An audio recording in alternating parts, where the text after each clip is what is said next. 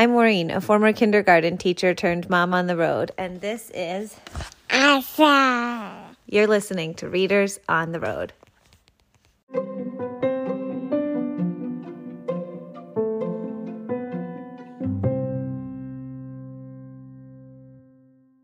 Room on the Broom. by Julia Donaldson and Axel Scheffler.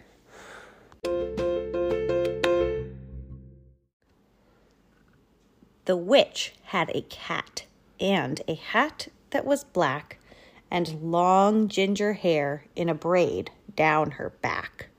How the cat purred and how the witch grinned as they sat on their broomstick and flew through the wind. But how the witch wailed and how the cat spat. When the wind blew so wildly, it blew off the hat. Down! cried the witch as they flew to the ground.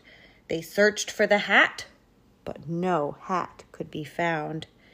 Then out of the bushes on thundering paws there bounded a dog with the hat in his jaws.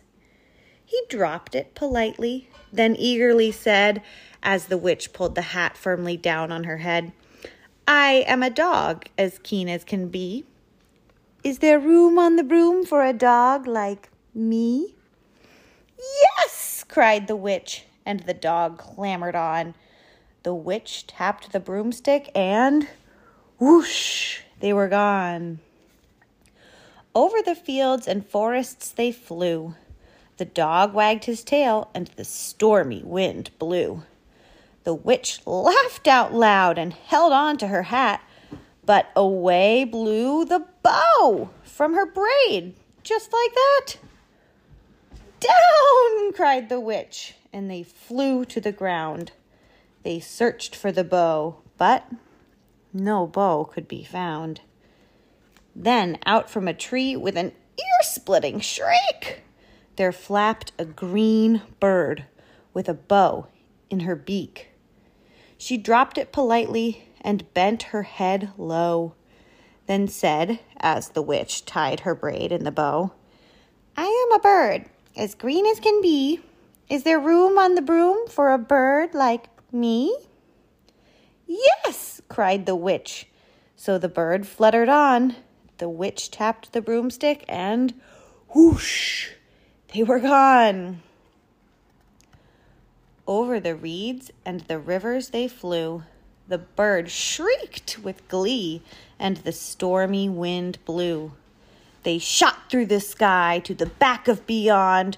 The witch clutched her bow, but let go of her wand. Down! cried the witch, and they flew to the ground. They searched for the wand, but no wand could be found.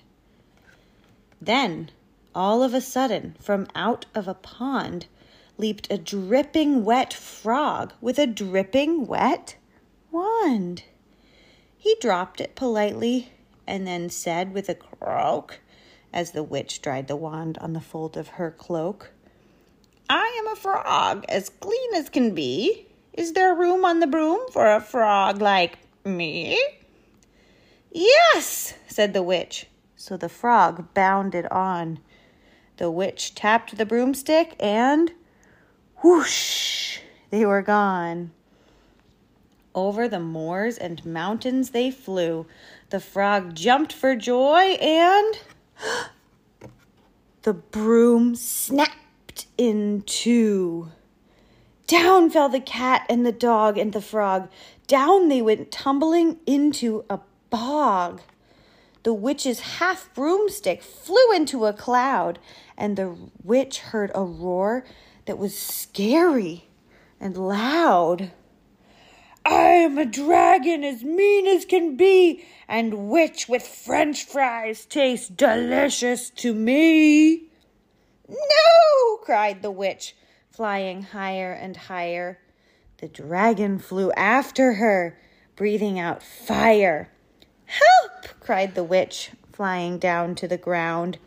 She looked all around, but no help could be found.